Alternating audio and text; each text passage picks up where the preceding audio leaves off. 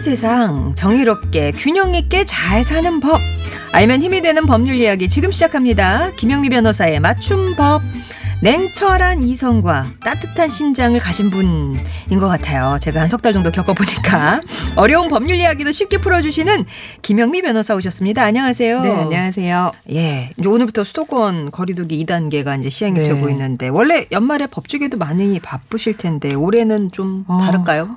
좀 달라질 것 같기는 해요. 음. 그 한동안 뭐죠 8.15 지나고 나서 되게 단계가 높아졌잖아요. 네. 그리고 나서 재판도 대부분 연기되고 막 이랬거든요. 아, 아. 그러다가 풀리면서 갑자기 막 10월, 11월 엄청 재판 잡혀가지고 어. 정말 갑자기 한가하다가 바빠지면 더 바쁜 것 같잖아요.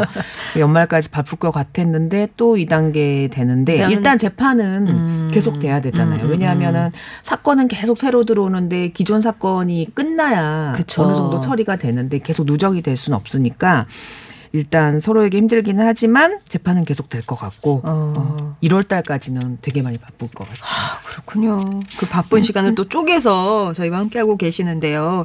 이 시간에는 우리 일상 속의 법률 문제 일반인의 눈에 맞춰서 맞춤식으로 알려드리고요. 실시간으로 법률 상담도 받습니다. TBS 앱이나 짧은 문자 50원, 긴 문자와 사진은 100원이 드는 우물정 0951번으로 보내주시면 우리 변호사님이 맞추신 상담도 해드릴게요. 어, 먼저 지난 한 주간의 이슈 속에서 알아보는 법률 이야기 들어볼 텐데 오늘은 어떤 사건 갖고 오셨어요? 네, 오늘은 아마 다 많이들 아시고 계실 텐데 아이돌 오디션 프로그램 있잖아요. 아, 프로듀스 101 예. 시리즈. 어, 되게 그거 우승하면 같이 데뷔해가지고 인기도 있고 그래서 음, 되게 음, 유명한 음. 프로그램인데 시청자 투표를 조작한 혐의로 프로그램 관계자가 지난 지난주 지- 지난주죠. 지난주 2심, 2심이 선고됐는데 2심에서도 실형이 선고됐어요. 담당 음. PD는 징역 2년, CP는 1년 8개월, 보조 PD는 벌금 1천만 원. 이런 식으로 1심에서도 똑같은 아. 형량이 선고됐는데 보통 항소하는 경우에는 좀 줄이려고 하는데 음, 어쨌든 음, 음. 똑같이 선고가 됐습니다. 이 사람들이 어떤 걸 했냐면 미리 최종 선발 멤버를 다 정해놓고 음. 시청자들한테는 그 문자나 투표, 현장 투표로 최종 멤버 선발을 하는 것처럼 속여서 그 100원씩 해서 받았잖아요. 네네네. 그래서 방송사가 투표 수익금 상당의 수익을 취득하게 한 사기죄, 그 다음에 방송사 업무를 방해한 거잖아요. 아, 어떻게 보면 이미 아. 정해져 있는데 마치 정해지지 않는 것처럼 예. 했기 때문에 업무방해 혐의 이런 혐의로 재판을 받았습니다. 그러니까 사기와 업무방해 혐의로 네. 실형을 선고받은. 네. 그러니까 아까 그 말씀하셨지만 재판 거치면서 형량이 좀 줄어드는 게 많은데 네. 일- 가- 1심과 같다면 이뭐 약간의 괘씸죄 같은 게. 그렇죠. 왜냐하면 프로듀스 음. 101에 나올 정도면 그 수많은 사람들이 거기에 나오려고 엄청난 그쵸. 노력과 투자와 어 시간과 음. 이렇게 들였을 텐데 이미 저 우승 아니 최종 우승까지는 아니지만 어쨌든 최종 네. 멤버가 정해져 있다고 정해져서. 하면 정말 너무 허탈한 일이잖아요. 어. 그 사람 노력을 물거품으로 만들어 버리는 예. 어, 일이기 때문에 재판부 입장에서도 너무 이제 어, 이 사람들은 도저히 해서는 안 될 일을 어. 했다 이렇게 해서 그러면은 이제 세 사람은 거죠. 처벌을 받는 거고 네. 그럼 해당 방송사는 책임이 없는 거예요? 아니면 사전에 내정돼 음. 있던 사람들 네. 그 사람들은 어떻게 보면 혜택을 본 건데 사- 그렇죠. 상관이 없는 거예요? 원래는 이게 이제 또 민법에 뭐라고 있냐면 사용자의 배상 책임, 사용자 책임이라는 게 음. 있어요. 우리 아는 송정혜 아나운서님도 어쨌든 어떤 잘못을 해요. 네. 그러면 내 잘못으로 끝난 게 아니라 나의 고용주도 잘못이 있는 거예요. 음. 예, 업무상 음. 어떤 일을 하는 데 있어서 상대방 제3자한테 고의가실로 인해서 손해를 끼치면 음. 나만 책임지는 게 아니라 나의 고용주인 고용주도? 방송사도 책임지게 돼 있거든요. 예. 근데 무조건 책임지는 게 아니라 내가 상당히 이 사람들을 이 사람이 근무하는 데 있어서 내가 충분한 주의를 다 기울였다라고 본인이 입증하면 빠져나갈 수는 있지만 아. 원칙적으로는 사용자 책임을 걸 수 있어요. 그래서 어. 최종적으로는 민사 소송을 통해서 방송사도 책임 여부가 달라질 것 아, 같아요. 요건 민사로 가야 되는 네. 문제군요. 어, 그러면 그 혜택 받은 그 멤버들은 괜찮고요.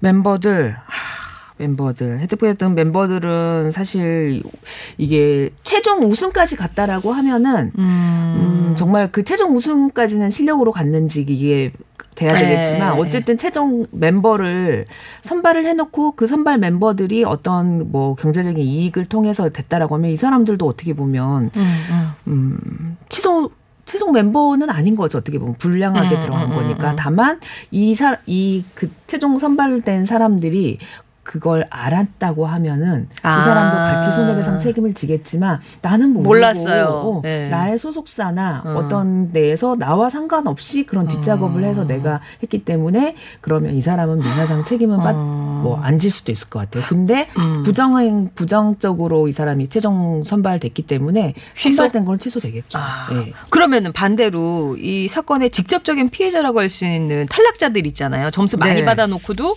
탈락한 사람들한테 네. 따로 피해 보상 같은 걸 해줘야 되는 거죠. 어 일단 보니까 그 회사에서는 뭐 C로 시작하는 그 회사에서는 어 네. 최종 오디션 탈 오디션 탈락자들한테 뭐 손해배상을 충분히 하겠다. 라고는 음. 했지만 안 한다라고 하면 결국은 민사소송을 또 할 수밖에 없거든요. 어. 그러면 이 사람들이 탈 만약에 합격 이 사람들이 정상적으로 투표를 했다라고 하면은 합격할 수 있었다라는 음. 걸 입증을 해야 돼요. 사실 아, 정말 뭐 이 세상은 너무 입증의 세상인 것 같아요. 증거 증거 없으면 그거를 또 본인들이 그렇죠. 당사자들이 입증해내야 네. 되는 거예요. 그렇죠. 어, 이 사람들이 부정행위가 없었다고 하면 나는 분명히 합격했을 것이다. 음. 그러면 뭐 일단 정상적으로 투표한 걸 다시 집계해 보면 예, 되겠죠. 예, 예, 어, 시청자들이 투표한 걸 그리고 만약에 합격했다면 어, 내가 합격하지 못해서 받았 뭐 불이익을 내가 합격했다며 음, 음. 예를 들어 뭐 광고 수익, 뭐 출연료 음. 이런 이익을 배상 청구할 수 있는데 음. 그것도 입증하기가 쉽지 않은 거예요. 사람에 따라 또 최종 그쵸, 우승이나. 준우승했다고 해서 뭐 다 잘 나가는 건 아니기 음, 때문에. 음. 네. 어쨌든 위자료 손해는 기본적으로는 인정이 됩니다. 그리고 저는 이제 제일 눈에 띄었던 게 전화로 그 투표했던 분들한테 네. 배상 명령이 내려졌어요. 100원씩 배상하라고. 네, 100원. 네. 이거 어떻게 돌려줘요? 자, 모이세요. 이렇게 100원씩 이렇게. 근데 그것도 신청한 사람한테만 돌려주는 거예요. 그죠. 집단 소송이 네. 없으니까. 이 경우에는 뭐냐면 형사 형사 소송 할 때 네. 이건 민, 원래는 민사의 영역인데 형사 소송을 할 때 피해자들이 형사 법원에 그 재판부에 음. 어제 받은 손해에 대해서 배상해 주세요라고 신청을 하면 음. 형사 재판을 하면서 같이 민사적인 판결까지 해주는 아. 거예요. 그게 배상 명령이라는 제도거든요. 네네네네. 그때 신청한 사람들은 100원씩 돌려받는데 어. 사실 100원 플러스 알파를 청구했을 거예요. 내 정신적인 위자료, 위자료. 위자료까지. 네. 근데 위자료는 인정이 안 되고 아. 우리 문자 메시지 보내면 100원 주잖아요. 100원 네. 내고 하잖아요. 그 100원만 돌려받아라 어. 이렇게 된 거죠. 근데 참여하지 않았던 사람들이 그쵸. 보니까 피해자가 221만 명이래요. 어. 그러면 그 피해 100 100원씩 하면은 2억 한 4천 정도 되거든요.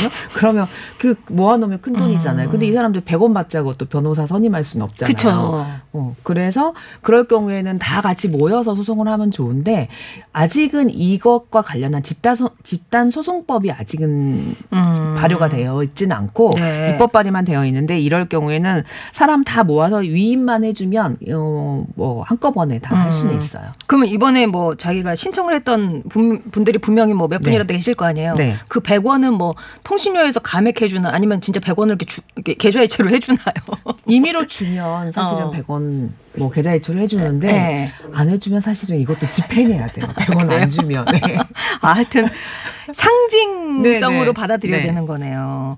근데 이 사례를 두고 예 얼마 전 아 그때 당시에 나왔던 얘기가 뭐냐면 어, 어떤 정치인 발언으로는 네. 이건 채용 비리고 취업 사기다. 네. 예, 어떻게 보면 그렇게 볼 수 있지 않겠냐라고 했는데 그런 거는 인, 그렇게 봐줄 수 그래서 사기죄인 거죠. 그래서 사기. 어, 네, 아. 어, 사기라는 채용, 것은 기망을 통해서 어 경제적 이익을 받을 때는 사기인 거고 어. 그다음에 취업 뭐 취업 사기라는 게 정식적으로는 회, 그 회사의 업무를 방해한 거예요. 네. 이 친구는 우리 회사에 들어올 사람이 아닌데 그런 아. 능력이 안 되는데 뭐 다른 사람들로부터 뭐 돈을 받거나 부탁을 받아가지고 이 사람을 채용을 했기 때문에 이 회사의 업무를 방해한 거예요. 아. 그래서 업무 방해죄가 된 거예요. 그렇군요. 자 이렇게 해서 어, 어, 지난주에 이슈가 됐었던 투표 조작 혐의 그리고 100원 배상 얘기 좀 나눠봤습니다. 자, 그러면 이번엔 청취자 여러분이 배시번이 돼서 판결을 내려주시는 코너죠. 김영 변호사가 늘 이렇게 말을 합니다. 좋은 사람들 청취자들은 다들 법률 전문가 같다고. 네. 어쩜 이렇게 지혜롭게 판결을 내리시냐고. 오늘도 솔로몬 같은 여러분의 선택 기대하면서 오늘의 사건 들려드릴게요.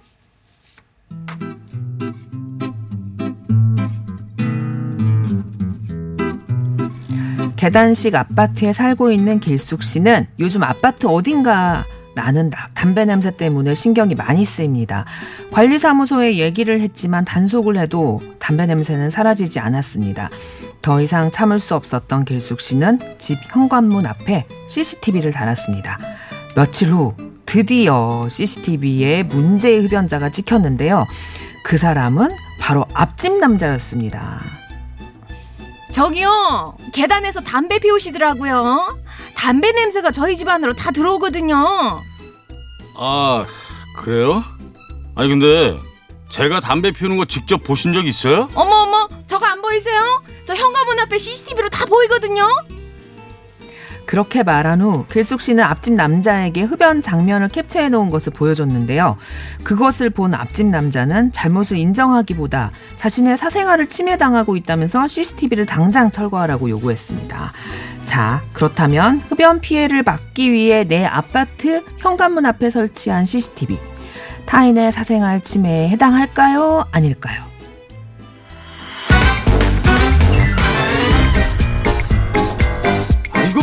분명한 사생활 침해죠. 제가 언제 나갔다 들어오는지 앞집에서 다 보고 있는 거잖아요. 아, 나 생각만 해도 기분 나쁘네. 그 CCTV 당장 철거하세요. 저기요, 저는 그쪽 사생활에 관심 일도 없어요. 저 CCTV는 요즘 세상 얼마나 험해요. 우리 가족 지키고 보호하려고 달아놓은 거라고요.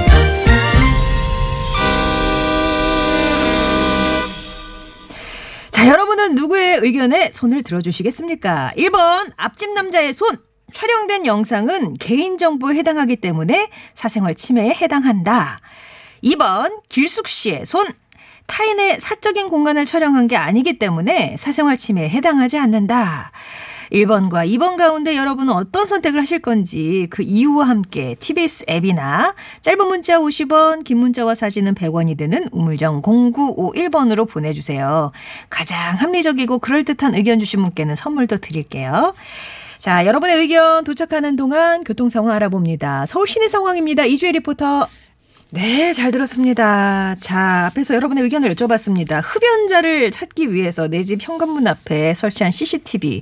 사실 이제 뭐 꼭 흡연자를 찾아낸다기보다는 이제 요즘 너무 세상이 너무 험하다 그쵸. 보니까 방범으로도. 어, 방법용으로 이제 우리 집 보호하려고 네. CCTV를 달아놨는데 요게 타인의 사생활 침해에 해당이 될까요? 아닐까요? 1번 앞집의 손 촬영된 영상은 개인 정보에 해당하기 때문에 사생활 침해에 해당한다. 2번 빌숙 씨의 손 타인의 사적인 공간을 촬영한 게 아니기 때문에 사생활 침해에 해당하지 않는다. 이렇게 이제 보기를 드렸고 근데 지금 뭐 1번, 2번 이런 식으로 보내주시는데 이유를 가장 그럴듯하게 이제 보내주시는 분께 선물을 보내드릴 거니까는요. 이유를 함께 써주시면 좋고, 좋겠습니다. 오늘은 의견이 반반 갈리기는 네. 갈리네요. 일단은 이제 어 보면 이 표시, 그러니까 카메라를 했음, 저 했으면 돌고 있습니다. 작동 중 뭐 이런 네. 안내 표시를 해야 된다 이런 말씀을 하시는데 오, 똑똑하시네요. 아 똑똑 요게 어, 그럼요. 이게 개인정보보호법에 보면은 어, 안내판을 설치를 해야 돼요. 음. 이거는 지금 어디를 촬영하고 있다. 아, 무조건 CCTV를 달면? 어. 네, 이게 기본적으로는 안내를 해야 됩니다. 아, 기본적으로는 네. 네. 안내 고지를 해야 된다고 네. 하고요. 그리고 저도 이거 궁금했어요. 라면서 4081번님이 저희 옆집 이요. 방법용으로 본인 현관문하고 엘리베이터까지 찍히는 각도로 설치를 해놨는데 저 너무 신경 쓰였거든요. 그렇죠. 근데 이걸 어떻게 좋은 말로 전달할 저기요 그래야 되는지 걱정이시라고. 그러니까 저도 그 앞 저도 복도식이어서 앞에 앞 집을 지나가야 되는데 만약 음. 앞에 집에 카메라 설치되어 있어 제가 언제 들락날락 하는지 아. 다 찍힌다고 하면 사실 되게 불편할 것 같기는 해요. 복도식도로 지금 계단식 같은 경우는 해놓으면 네. 이렇게 비번 누르는 것도 보인대요. 그렇네요. 어, 그래가지고 정말 문제겠네요. 그거는. 예, 찝찝하다고 하시는 분들도 많고요. 내가 피해를 보기 때문에 내 집 앞에 설치하는 건 괜찮다라고 9345번님 음. 얘기하고 계시고 729번님은 네. 사생활 침해가 아닙니다. 내 집 현관 앞에 카메라는 보안과도 연관돼 있고 상대방 문 앞만 보이게 설치했다면 사생활 침해, 침해일 수 있지만 내 음. 사생활 보호를 위해 설치는 정당하다고 생각합니다. 네. 라고 하셨어요. 그리고 어, 2900번님은 집 앞 복도니까요. 이건 공용 공간이잖아요. 복도 다들 쓰는. 네. 그러니까 사생활 보호에 해당하지 않는다고 생각합니다. 라고 얘기해 주셨고요. 그렇게 생각할 수도 있을 것 같아요. 예. 네. 그리고 이게 이제 방법용이냐 아니냐 네. 요거의 판단에 따라 좀 다르다. 0370번님은 이건 방법용이 아니라서 네. 1번이 정답일 겁니다. 음, 1686님은 1번. 저희 집은 5층인데요. 5층은 한 집이고 4층까지는 두 집씩인데 누, 문을 열고 있다 보면 누가 올라올까 무서워서 CCTV를 설치했는데요. 설치하면서 알아봤는데 음. 저도 4층에서 5층 사이에 달려고 있는데 그럼 4층 사시는 분들이 사생활 침해가 될 수 있다고 하더라고요. 아. 그래서 5층 저희 집 사는 4층 안 보이는 곳으로 설치했다고. 아, 어, 하셨네요. 5층에는 이제 네. 사시는 집 한 집밖에 한 없으니까. 집이니까 뭐 본인 집만 사니까 뭐 그렇게 예, 다시고. 큰 문제는 없을 것 같긴 하네요. 예. 그런 얘기 또 많이 이렇게 물어보신다고 하셨는데, 어, 저기, 잠깐만요. 아, 어, 9562번 님이 자신의 피해를 입증하기 위해서 어떤 공식적인 절차를 거치셔야 됩니다. 주변이나 관리사무소에 통보 후에 설치 촬영했다면 사생활 침해는 아니라고 봅니다. 음. 근데, 근데 이제, 이게 어. 관리사무소가 동의할 권한이 있을지 그것도 좀 애매하네요. 음. 이게 예전에 어떤 일이 있었냐면 어떤 분이 어 그 정말 누가 자꾸 우리 집에 올 올라올 것 같아가지고 음. 어느 쪽에 설치했냐면 이 복도 쪽이 아니라 네. 뭐죠? 베란 저 저렇게 뭐 정원 복도- 정원이 보이는 쪽. 아, 예. 어, 베란다? 거실, 거실, 거실. 큰, 어, 어. 큰 창문에다 붙인 거예요. 그러니까 아, 관리사무소 집 안에서요? 그죠. 어, 안에서 그러니까 어. 떤 사람이 보고 아니 저 집은 왜 저기 큰 창문에다가 거실 쪽 창문에다가 CCTV를 설치했냐라고 아. 하면서 이제 항의를 제- 하니까 관리사무소에서 올라온 거예요. 어. 그러니까 이 사람은 어 누가 이 창문을 통해서 올라올 수도 있지 않느냐. 예. 그래서 내 안전을 위해서 설치했다. 아, 스파이더맨이 막 이거. 네, 그렇죠. 그런 일도 있었어요. 아, 그래서, 아, 또 이제 저기, 그게 싫으신 분들은 거실에서 이렇게 바깥으로 보면 다 보이는 거잖아요. 네, 그죠? 그쵸. 예, 아파트. 아- 지나다니는 응, 길이 다 마당 이런 다. 보이는 거니까 네. 그게 좀 싫다고 하셨을 건데, 이제 뭐 그런 얘기도 있었고요. 그리고 카메라는 집 현관에 설치해야 됩니다라고 가마꾸님이 뭐 이런 음. 논리라면 요것도 이제 관리사무소에서 올라올 그렇죠. 요즘 이런. 식으로 CCTV 설치가 되게 많아지고 있어요. 음, 집 음, 안에 음. 설치하는 거는 뭐 어린이집 있는 분들은 아, 어린이를 키우고 있는 분들은 사실 많이 설치를 하잖아요. 그리고 음. 어린이집 유치원에도 많이 설치하고 그러다 보니까 이게 개인 간의 CCTV 설치로 이런 분쟁이 되게 많이 늘어나고 있어요. 아, 그렇군요. 그러면 몇 가지 좀 여쭤보면 진짜 요즘 개인적으로 CCTV 설치하는 분들이 많고 집 안에 설치하는 건 괜찮지 않냐? 집 앞에 설치하는 것도 문제가 될까요? 이건 답을 알려드리는 건데. 아, 그래요? 그럼 이거지만 넘어가고. 네. 그러면 길거리나 네. 주차장이나 엘리베이터에도 설치돼 있잖아요. 네. 여기서도 어떻게 보면 내 모습이 찍히는 건 마찬가지인데 네. 이거는 사생활 침해 아닌가요? 어, 침해가 될 수 있지만 음. 이거는 목적이 있잖아요. 예를 들어서 방범이라든지 네. 뭐 도둑 방법 목적이 가장 주된 목적이겠죠. 아. 그런 식으로 개인정보 보호 처리자가 왜 이 CCTV를 설치했는지 설치한 목적이 있고 목적 필요한 범위 내에서 그 개인정보를 수집하고 이용하는 것은 적법 적법하다는 거죠. 음, 그러니까 방- 이게 공공의 목적을 위해서. 아, 그러니까 방법용이 네. 돼 공공의 공공의 방법을 위한 그렇죠. 것이라면 보통은 이게 CCTV 같은 경우는 법률에 규정이 있거나 아니면 음. 어떤 법률상 의무 준수하기 위해서 불가피하게 설치하는 거는 가능해요. 네. 그다음 기본적으로 동의받아 설치하는 것도 가능하고요.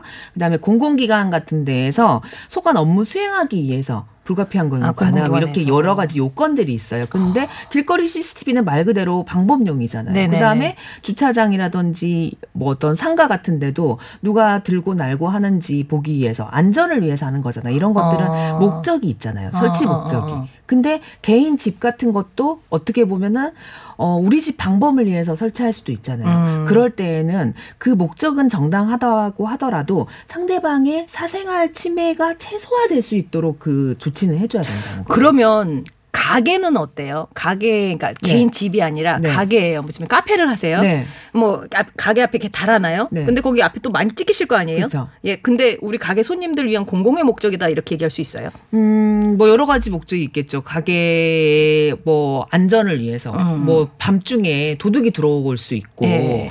그런 여러 가지 목적이 있을 수 있잖아요. 그거는 그러니까- 집과는 네. 다르다? 네, 네, 그렇죠. 어. 그래서 이렇게 설치하는 건 가능한데 문제는 수집하고 이용하는 걸 아. 마음대로 하면 안 되는 거예요. 아. 안전을 위해서 이렇게 찍어는 놨는데 네. 이걸 무단으로 다 수집을 할 때는 그런 목적 범위 내에서만 수집을 해야 되고 어. 그냥 찍는 거는 가능하지만 근데 네. 보관을 찍기만 하면 되는 게 아니라 보관을 하잖아요. 네. 그때는 필요한 목적 안에서만 보관을 해야 되고 아. 그걸 다른 사람한테 제공을 하기도 하잖아요. 또이 아. 제공할 때도 요건이 있어야 됩니다. 네. 네. 그러니까 지난번에 왜 부산에서 네. 그 지하상가에서 데이트 폭력 사건이 있었는데 그때 이제 그 CCTV 영상이 유출이 되면서 이 사건이 알려졌잖아요. 네, 그렇죠. 범인도 잡고. 네. 근데 경찰이 지목한 수사 대상은 그 뭐 폭력을 가한 남자라기보다는 CCTV 유포자였거든요. 그것도 이걸 뭐 무단으로 네. 그렇죠. 유포해서 그렇다는 거예요. 그렇죠, 그렇죠. 그러니까 수집은 어떤 목적을 위해서 그 CCTV를 설치해 놨어요. 길거리 CCTV잖아요. 예. 그러면 뭐 내 집 앞에서 누가 뭐 쓰레기 투기를 한다든지 아니면 상가 앞에서 몰래 뭘 버리고 간다든지 뭐 유리창을 깨뜨린다든지 이런 음. 목적을 위해서 설치를 했는데 근데 보니까 남녀가 싸우는 게 찍혔어요. 음. 그러면 다른 사람한테 제공을 할 때는 그 사람들의 동의를 받아서 제공을 하거나 아니면 이게 그 사람이 정말 선량한 목적으로 아 이 여성을 도와줘야 되겠다라고 음. 해서 그 CCTV를 수집을 해서 누구한테 제공하려고 하면은 가장 합법적인 거는 수사기관에 음. 제공을 하면 돼요. 경찰한테 그냥 주면 그렇죠. 되는데. 경찰에 제공하면 되는데 이거를 그냥 인터넷에 쫙 뿌려, 뿌려 버리면 어떻게 보면 그 찍힌 네. 그 여성과 남성 모두의 어떻게 보면은 개인정보 침해인 거예요. 어, 그래도 좀 이렇게 망각, 이 약간 그 공익 성이 있지 않을까 하고 이렇게 그런 그런 거 아니었을까요? 그게 요건이 있어요. 네. 그럴 경우에는 개인정보 처리자의 정당한 이익을 위해서 동의를 받는 게 어, 불필요, 불가능하고, 그 다음에 그 내가 정보 주체의 권리보다, 그 찍힌 사람의 권리보다 네. 내 권리가 우선한다. 어. 이럴 때는 뭐 가능하고, 여러 가지 요건이 있는데, 제가 봤을 때그 정, 그 경우에는 공공의 이익을 위해서 했다. 공익을 위해서 했다. 좀, 누, 어떤 공익? 피해자의 그러니까 공익이죠? 무지 그 그쵸 피 피해자도 거기 찍힘으로써 사실은 본인이 노출이 된 아, 거잖아요. 어. 저는 피해자 입장에서도 저는 그건 어, 아니었다. 아닌 것 같아요. 조용히 네. 경찰서에 가져다 줬어야 됐다. 그렇죠. 예. 그럼 왜, 왜 그런 거 있잖아요. 회사 CCTV. 네. 그래서 뭐 일하는지 안 일하는지 감시용 뭐 이런 거 이런 거는 그런 경우에는 이렇게. 아마 음. 뭐 회사 업무상 어 업무를 위해서 우리가 설치합니다라고 했거나 아니면 동의를 받았을 것 같아요. 아 나도 모르게 입사할 때 정신 없을 때 사인을 받아갔어. 예? 내가 어 내가 동의했었네. 그러면 할 말이 없어지는 여러 거예요. 가지 목적은 만들기 나름이죠. 우리 음. 회사 이 CCTV는 어 회사의 도난을 방지하기 위해서 설치했습니다. 이렇게 어. 뭐 이렇게 여러 목적은 만들기 나름이니까. 예. 근데 그 목적대로 쓴 게 아니라 도난 방지가 아니라 일을 네. 했는지 안 했는지의 그 판단으로 쓰는 거면 목적에서 음, 벗어나는 그렇죠. 거 아니에요? 네. 어. 그렇긴 하죠. 예. 자, 그렇게 해서 오늘 이제 여러 가지 사례들, 또 이제 의견들을 보내주셨는데요. 어, 자, 그러면 1번과 2번 가운데, 예, 변호사님의 판단은? 판단은 1번입니다. 일 번. 사생활 침해에 해당한다. 어. 어. 근데 예, 1번이긴 근데? 하지만 네. 1번이긴 하지만 그러면 사생활 침해에 해당하니까 그럼 CCTV 설, 철거해야 되나요? 이렇게 생각할 수도 있잖아요. 그러면 사적으로는 다 CCTV 다는 게 다 무의미하네요. 이렇게 얘기가 나올 수 있잖아요. 예. 그렇죠. 그래서 사생활 침해에 해당하니까 이 사람이 그 CCTV 각도를 조정을 해야 됩니다. 아. 이 사람이 그 창문에 단 이유가 우리 집에 누군가 도둑이 들어올까 봐 걱정돼서 달았잖아요. 네. 달수 있어요. 그러면 본인 현관만 비치게. 비치게. 아까 5층 집처럼. 5층. 그렇죠. 5층 그렇죠. 주민처럼. 그리고 복도, 막 예를 들어 복도식이라고 하면 음. 사람들이 걸어 다니는 길은 비치지 않고 정말 딱 내 집 앞만 비치게. 각도를 조절을 하거나 아니면 가림막을 설치를 해야 된다는 아. 거죠. 그걸 안 했기 때문에 사생활 침해에 해당한다는 겁니다. 예, 이렇게 신경을 써서 다줘야 되겠네요. 자, 그럼 오늘 베스트 의견 뽑겠습니다. 베스트 의견 8672번님 네. CCTV 촬영은 촬영 안내 고지를 하지 않고 촬영하면 불법입니다. 아, 지금 작동 네. 중입니다. 이런 네. 목적으로 지금 찍고 있습니다. 그렇죠. 라고 안내를 네. 꼭 해주시면 쳐야 된다는 겁니다. 그렇죠. 안내판 설치하라고 개인정보보호위원회에서 다 공고를 했고 음. 네. 이런 경우들이 되게 문제가 많이 되고 있으니 조심하셔야 될 것 같습니다. 예, 그러면 어, 오늘 만나본 사례에서 뽑아본 생활 법률 팁은 팁은 어, CCTV 설치하는 거는 가능합니다. 하지만 어, 나의 그 설치한 목적에 맞게, 맞게. 어, 처리해야 되지 다른 사람의 사생활을 침해하는 것은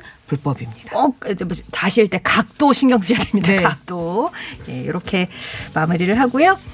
어, 달란 판스스 프로젝트의 Eye in the Sky. 요게 딱 맞는 노래일 것 같네요. 이 노래 이제 전해드리면서 변호사님 다음 주에 뵙겠습니다. 네, 감사합니다. 예, 저도 인사드리겠습니다. 고맙습니다.